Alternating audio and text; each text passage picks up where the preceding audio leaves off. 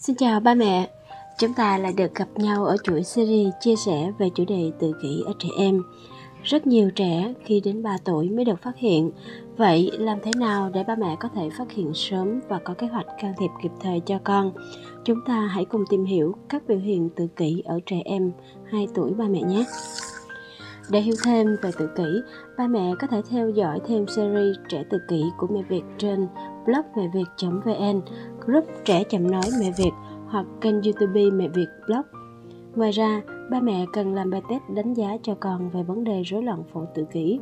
Vui lòng nhắn tin vào fanpage Mẹ Việt Trẻ chậm nói hoặc liên hệ qua hotline 035 227 5339 để được các cô hướng dẫn cách làm bài test miễn phí ba mẹ nhé. Theo Tổ chức Y tế Thế giới WHO thì tự kỷ là một dạng khuyết tật phát triển tồn tại suốt cuộc đời, thường xuất hiện trong 3 năm đầu đời. Tự kỷ là do rối loạn thần kinh gây ảnh hưởng đến chức năng hoạt động của não bộ. Tự kỷ có thể xảy ra ở bất cứ cá nhân nào, không phân biệt giới tính, chủng tộc hoặc điều kiện kinh tế xã hội. Đặc điểm của tự kỷ là những khiếm khuyết về tương tác xã hội, giao tiếp ngôn ngữ, phi ngôn ngữ và có hành vi, sở thích, hoạt động mang tính hạn hẹp lặp đi lặp lại. Ngày nay, tỷ lệ trẻ được chẩn đoán tự kỷ ngày càng đáng báo động. Các thống kê cho thấy cứ 150 trẻ thì có một trẻ mắc phải hội chứng rối loạn phổ tự kỷ. Xét về giới tính, bé trai có nguy cơ mắc phải hội chứng nhiều hơn bé gái với tỷ lệ 4:1. Cho đến nay, y học vẫn chưa biết được chính xác nguyên nhân của chứng tự kỷ. Tuy nhiên, các nghiên cứu khoa học cho thấy nhiều yếu tố góp phần gây tự kỷ ở trẻ em. Đó là di truyền, phối hợp với một số bệnh lý như hội chứng X móng giòn, rubella bẩm sinh. Những rối loạn khác đi kèm và yếu tố môi trường. Tự kỷ là tập hợp các rối loạn phát triển với nhiều mức độ khác nhau, từ nhẹ đến nặng, và hội chứng rối loạn phổ tự kỷ sẽ theo trẻ suốt đời. Tuy nhiên, nếu ba mẹ can thiệp sớm, tỷ lệ trẻ hòa nhập với cộng đồng, xã hội là rất cao. Do đó, ba mẹ cần phát hiện càng sớm càng tốt. Các dấu hiệu tự kỷ thường khởi phát sớm và trở nên rõ ràng hơn khi bé 2 tuổi và những biểu hiện tự kỷ ở trẻ 2 tuổi đó là con giao tiếp mắt kém, không nhìn vào mắt người khác khi nói chuyện. Trẻ nghe gọi không quay đầu, đi nhón chân, xoay vòng tròn hay vẫy vẫy tay. Không chỉ tay hoặc vẫy tay chào tạm biệt, thường kéo tay khi muốn ba mẹ đáp ứng nhu cầu. Không hiểu và khó làm theo các hiệu lệnh. Trẻ chậm nói, khó bật âm hay nói linh tinh vô nghĩa. Ít cười, ít biểu lộ cảm xúc của mình, không nhận diện và không quan tâm cảm xúc người khác không muốn được chạm vào hoặc ôm ấp không biết chia sẻ sở thích hoặc niềm vui với người khác lặp đi lặp lại các từ hoặc cụm từ giống nhau hay nói nhại thay vì giao tiếp. Sử dụng ngôn ngữ không chính xác, lỗi ngữ pháp, sai từ, sai ngữ cảnh hoặc đề cập đến mình ở ngôi thứ ba. Gặp khó khăn trong việc thể hiện nhu cầu hay mong muốn bằng ngôn ngữ.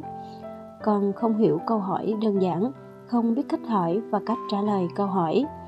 Bé chỉ hiểu theo nghĩa đen, bỏ qua các yếu tố hài hước, mỉa mai và châm biếm chơi đồ chơi không đúng chức năng xoay như là xoay bánh xe, nhìn vào đèn chớp thay vì cho chạy xe đạp. Nhìn vào đèn chớp thay vì cho xe chạy. Không chơi các trò chơi như giả vờ, các trò chơi nhóm không biết bắt chước. Bé chơi rập khuôn, lặp lại, ít biết cách chơi sáng tạo. Ngoài ra, trẻ rối loạn phổ tự kỷ thường bị rập khuôn, lặp đi lặp lại nhiều lần, không linh hoạt.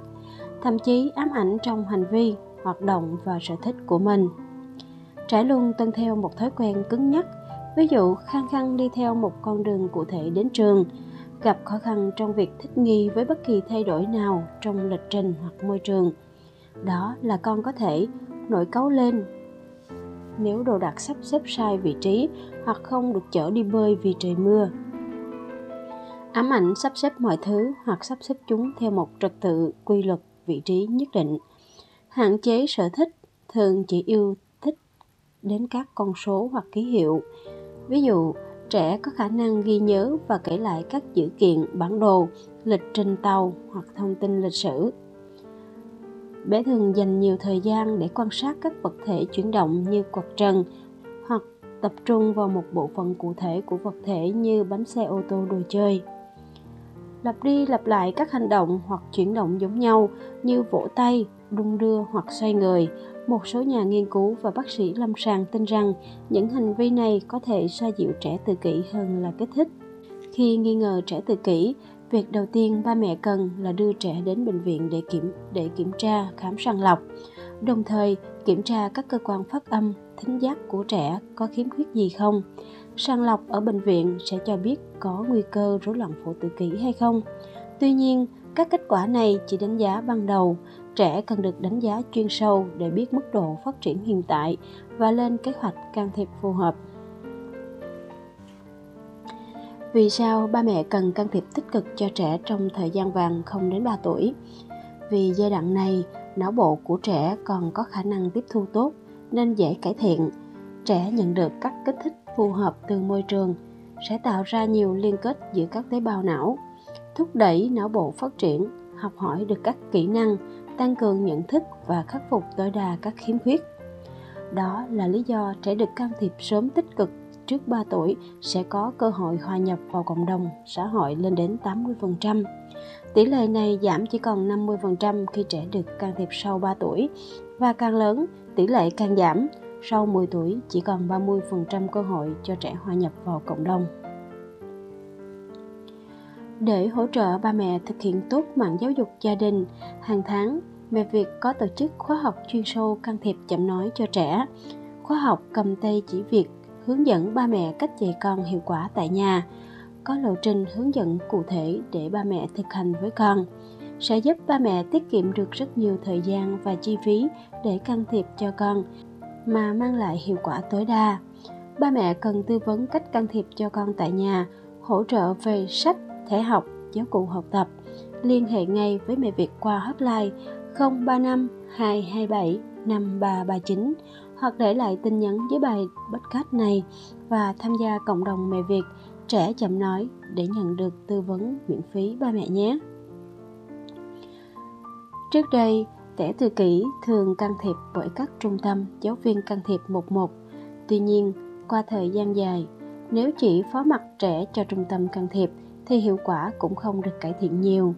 Vì vậy, trẻ tự kỷ cần sự hỗ trợ của cả cộng đồng, nhà trường, trung tâm và nhất là gia đình. Những nghiên cứu gần đây đã đề cao vai trò quan trọng của giáo dục gia đình đối với trẻ tự kỷ. Theo đó ba mẹ là người trực tiếp tham gia vào quá trình can thiệp sớm cho trẻ và có vai trò quyết định đến thành công trong can thiệp sớm cho trẻ tự kỷ bởi vì chính ba mẹ là những người gần gũi hiểu con nhất. Ba mẹ có nhiều thời gian với con nhất. Môi trường ở nhà là nơi nảy sinh tất cả các hành vi của con trong mọi hoạt động. Ở nhà chính là nơi con có thể học được tất cả mọi hướng dẫn giao tiếp sinh hoạt giải quyết vấn đề mà không một môi trường nào khác như trung tâm giáo viên can thiệp 11 hay trường mầm non có thể dạy trẻ được. Vì thế, bên cạnh cho con đi học can thiệp tại trung tâm hay học can thiệp 11 với giáo viên, đồng thời cho trẻ học mầm non hòa nhập để trẻ có cơ hội chơi, học hỏi từ các bé bình thường, thì ba mẹ cần tích cực can thiệp sớm cho con tại nhà, đúng phương pháp và kiên trì. Những biểu hiện tự kỷ ở trẻ 2 tuổi khá rõ ràng nếu ba mẹ quan sát và theo dõi con thường xuyên. Ngay khi phát hiện con có những dấu hiệu bất thường, hãy ngay lập tức đưa con đi khám. Dưới 3 tuổi, trẻ sẽ không được kết luận là tự kỷ hay không, và ba mẹ tuyệt đối không chờ cho đến lúc có kết quả chẩn đoán chính xác.